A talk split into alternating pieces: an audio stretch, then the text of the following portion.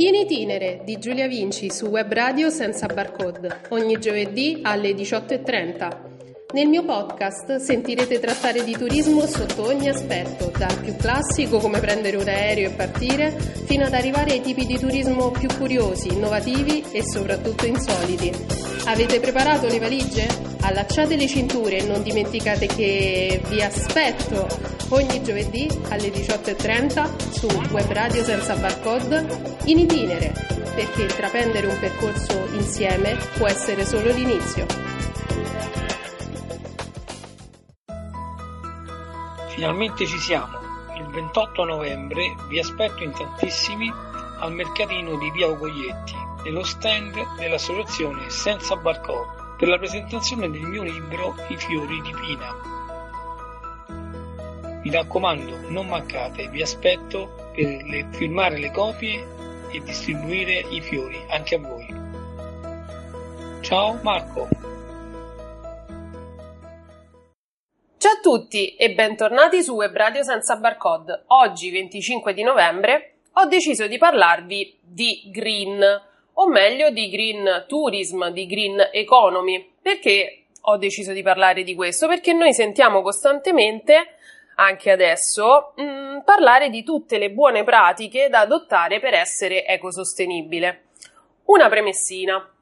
In inglese, green economy è quella che viene definita economia ecologica, ovvero un modello di sviluppo teorico che prende origini da un'analisi bioeconomica, quindi oltre ai benefici di un certo diciamo, regime di produzione, si prende in considerazione anche l'impatto ambientale, tant'è che si fonda su tre pilastri. Abbiamo già parlato di sociale nella scorsa puntata, quindi di socialità, ambientale ed economico.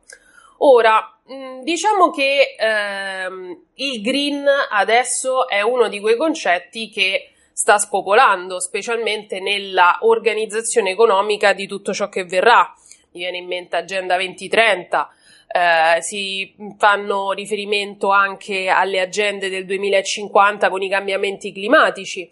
Ora, come viene, diciamo, e quando viene definito? Allora, intanto la prima volta che noi sentiamo parlare di green è durante la conferenza di Stoccolma delle Nazioni Unite, eh, che è nel 1972, nella quale i problemi ambientali vengono fatti entrare per la prima volta nella scena politica internazionale.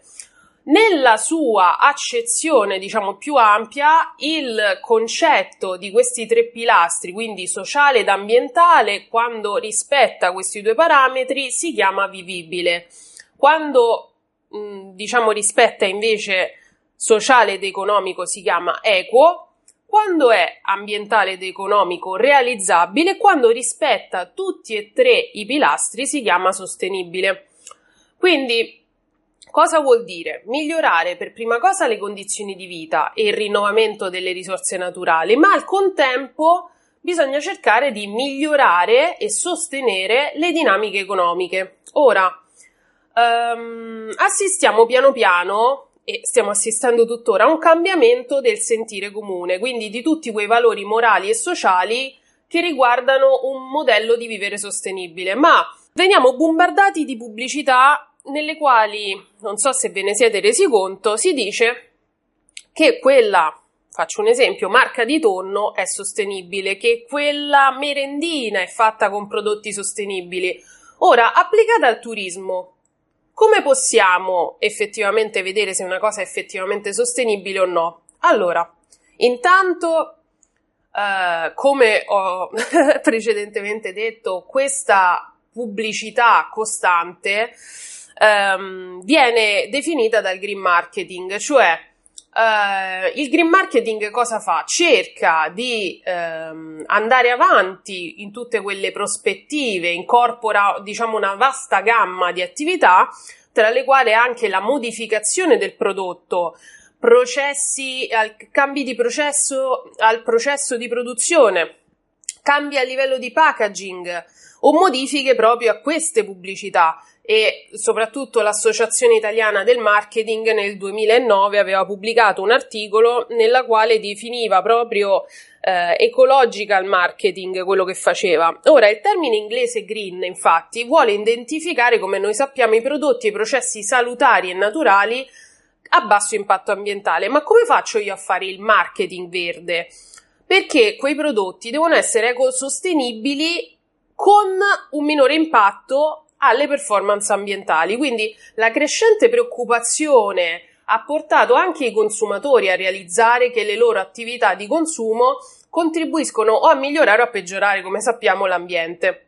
Ora, il rispetto e la protezione dell'ambiente però sono diventati di conseguenza dei fattori utili alla customer satisfaction, cioè alla soddisfazione del consumatore. Um, come risultato, quindi, tutte le imprese cercano il più possibile di accaparrarsi questo famosissimo, anche perché ne esistono veramente tanti ragazzi, um, Ecolabel, Unilabel, um, UMAS, le cer- certificazioni poi um, vengono veramente uh, hanno tutti dei, degli acronimi e dei nomi diversi, no? Uh, Ecolabel mi viene in mente, cioè mh, in tutti uh, i vari uh, settori avremmo, diciamo, dei marchi differenti. Ora, le strategie del processo di questi marchi di qualità ambientali si riferiscono a quelle aziende che mettono in atto tutte anche delle tecnologie pulite, in grado di risparmiare anche le materie prime e le risorse ambientali.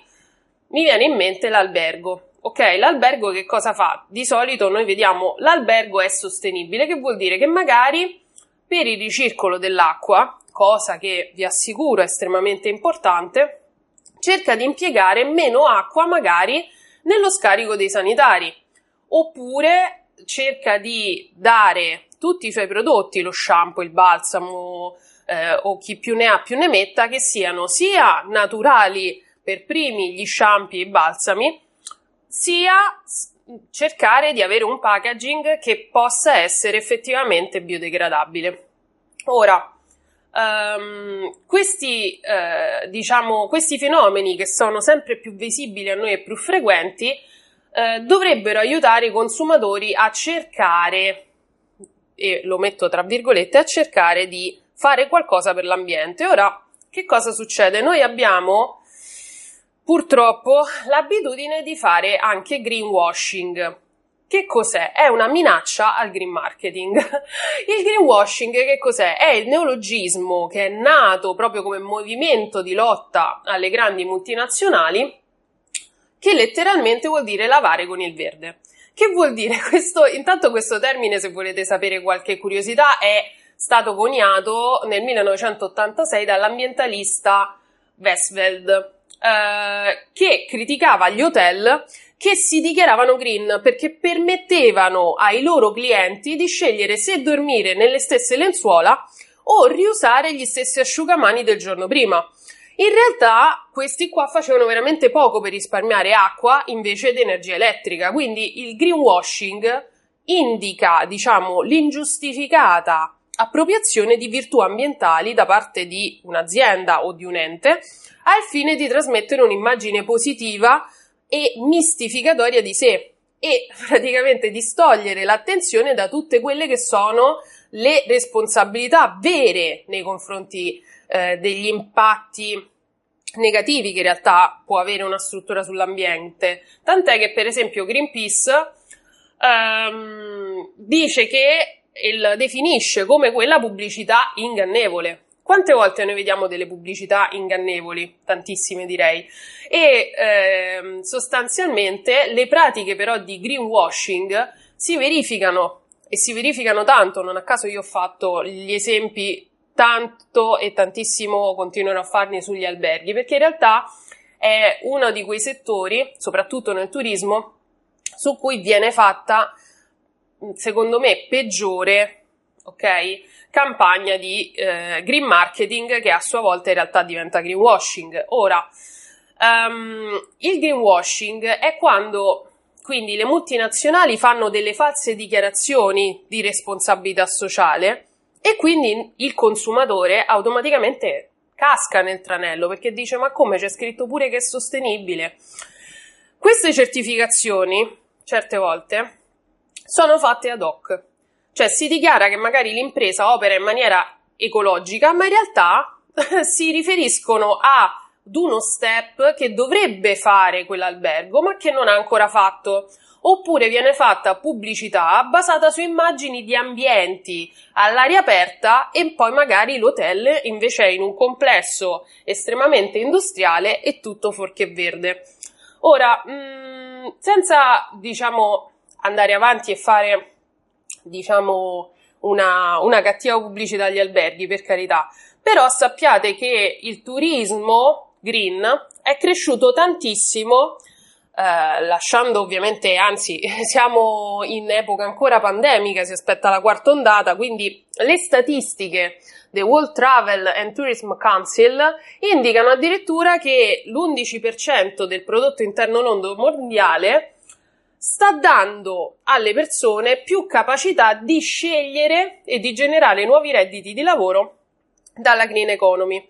Questo perché? Perché in realtà, essendo sempre più attaccati all'ambiente e alle fonti di energia rinnovabili, l'utilizzo per esempio dei termosifoni o dei climatizzatori per migliorare la qualità dell'aria, incentivare, come sapete, la produzione dei rifiuti oppure il riutilizzo di materiali derivanti dai rifiuti, tipo attività ricreative per i bambini, all'aria aperta, ne ho viste moltissime, oppure il riciclo dei materiali con gli, appositi contenitori.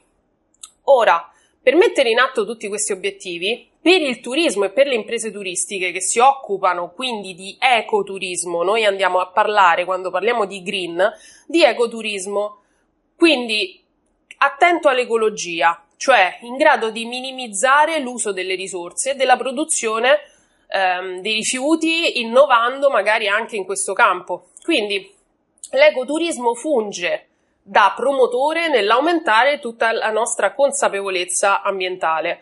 Ora, la promozione dei, be- dei suoi beni eh, sarà fatta in due modi. Una diretta, ovviamente tramite la promozione e la consapevolezza di cui vi ho parlato poc'anzi, e indiretta, cioè fornendo una giustificazione economica a supporto da dare a terzi.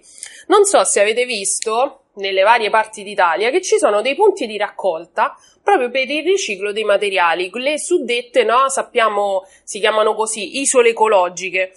Um, ognuno di voi saprà qual è l'ente che, che se ne occupa perché in varie regioni d'Italia hanno nomi diversi, però che cosa fa? Sostanzialmente il, chi porta lì i materiali sa che verranno riciclati, non magari alla maniera dei cassonetti di Roma sotto l'angolo. Ecco.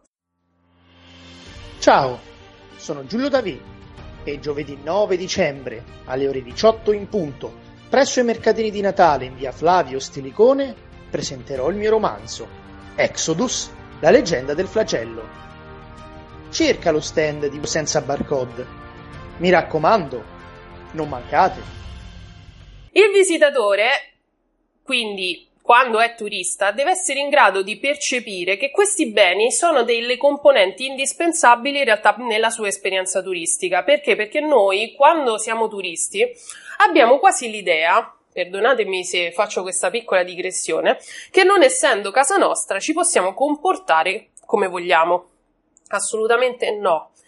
Uh, lo dico e lo sostengo in maniera anche forte, perché il turismo invece vede la sua origine proprio nella tutela della natura e della cultura di un popolo. Per questo deve essere in grado anche il turista stesso di mantenere quei beni naturali e culturali, perché preservandoli, in realtà noi per primi facciamo e offriamo un lavoro di protezione, doniamo maggiore forza alla località turistica, ma anche appeal agli occhi dei visitatori. Quindi il turismo in realtà gioca un ruolo attivo nella salvaguardia delle località stesse. Cer- certamente all'inizio le località turistiche dovranno dotarsi di piani di gestione, ma la cooperazione, vi assicuro, è una parola essenziale per dar vita a un buon turismo, a una migliore conservazione che deve avvenire sia tra il settore pubblico che quello privato. Accanto a questa consapevolezza, però, l'offerta turistica noi sappiamo che è basata come mh, citiamo diciamo la strategia dell'URE per lo sviluppo sostenibile dell'utilizzo delle conoscenze a disposizione delle informazioni dell'impatto che i turisti e l'esperienza possano avere per ampliare i loro orizzonti. Che cosa vuol dire? Che noi adesso abbiamo la maggior parte di start-up, e questo lo do come dato positivo assolutamente, tutte incentrate sul green. Soprattutto i nuovi imprenditori, eh, le aziende dovrebbero essere all'incirca 11.700, quelle che sono nate a ridosso della pandemia, hanno tutti questo filone che li lega. E hanno ovviamente degli obblighi per carità, però eh, diciamo che per creare un'attività turistica su un territorio il primo cambiamento riguarda di sicuro lo sviluppo edilizio nel turismo, cioè creare dei nuovi edifici con e di conseguenza l'aumento di urbanizzazione che, per, che, che, genera a sua volta la perdita di, di, biodiversità negli spazi verdi, cioè che vuol dire? Che la destinazione molto spesso viene anche messa in pericolo perché subisce delle trasformazioni che incidono anche sulla popolazione locale. E nel peggiore dei casi ehm, la popolazione locale vedrà il suo sistema di valori cambiare rispetto a quello originale. Ora, se noi vediamo un ecomostro, vengono definiti così ecomostri degli, um, delle strutture abbandonate che non vengono ricollocate dal punto di vista turistico. Um, questi ecomostri possono essere riconvertiti, ve lo assicuro. E anzi, piace molto. Eh, non so se avete visto um, degli edifici abbandonati che vengono improvvisamente convertiti a parchi verdi nel senso che addirittura la flora e la fauna locale si impossessano, tra virgolette, del, ehm, della struttura edilizia. Ora, non abbiamo certe volte bisogno di creare degli edifici, ma certe volte abbiamo bisogno invece di riconvertire. Ora, che vuol dire? Che dato che il turismo nasce dalla somma di queste attività economiche, di sicuro sarà, mm, secondo me, imperativo credere in nuove opportunità. Uh, quindi una ristrutturazione magari dello stesso edificio. E il, l'altro cambiamento potrebbe anche prevedere una ristrutturazione proprio delle economie locali, uh, come le aree rurali, per esempio, che grazie al turismo subiscono un cambiamento da una produzione agricola a una produzione rurale, per esempio, più ampia le aree marittime che percepiscono il turismo come per esempio un sostituto ai redditi derivati. Le aree turistiche quindi hanno la possibilità di rinnovarsi, anzi, io ve lo dico chiaramente, devono rinnovarsi perché devono avere una nuova gestione strategica con lo scopo di garantire l'impegno di tutti i soggetti nel pianificare e adottare una strategia di turismo sostenibile e valutare in modo sistematico anche la situazione che è all'interno. Mi pare logico che, essendo a Roma, una, ehm, un dato un po' negativo è quello, per esempio, dei trasporti, ok? Connesso al caos del traffico. E quindi individuare delle scelte strategiche, pianificare le azioni e creare specialmente un anche revisione, mettersi in discussione del periodo della strategia da adottare. Beh, a questo punto, parlando di performance, vi voglio dire una cosa. Noi in Italia siamo ehm, i turisti migliori verso l'estero. A casa nostra, un po' meno. Vi inviterei a questo punto a riflettere su questo. Detto ciò, vi ringrazio nuovamente per eh, avermi ascoltata. Sappiate che è anche uno degli argomenti di cui tratto eh, in maniera anche approfondita sul mio libro Turismo Nuovi Sviluppi Post Pandemia e vi auguro una buona serata e alla prossima sempre qui su Web Radio senza barcode. In itinere di Giulia Vinci su Web Radio senza barcode ogni giovedì alle 18.30 Nel mio podcast sentirete trattare di turismo sotto ogni aspetto, dal più classico come prendere un aereo e partire, fino ad arrivare ai tipi di turismo più curiosi, innovativi e soprattutto insoliti. Avete preparato le valigie? Allacciate le cinture e non dimenticate che vi aspetto ogni giovedì alle 18.30 su Web Radio Senza Barcode in itinere, perché intraprendere un percorso insieme può essere solo l'inizio.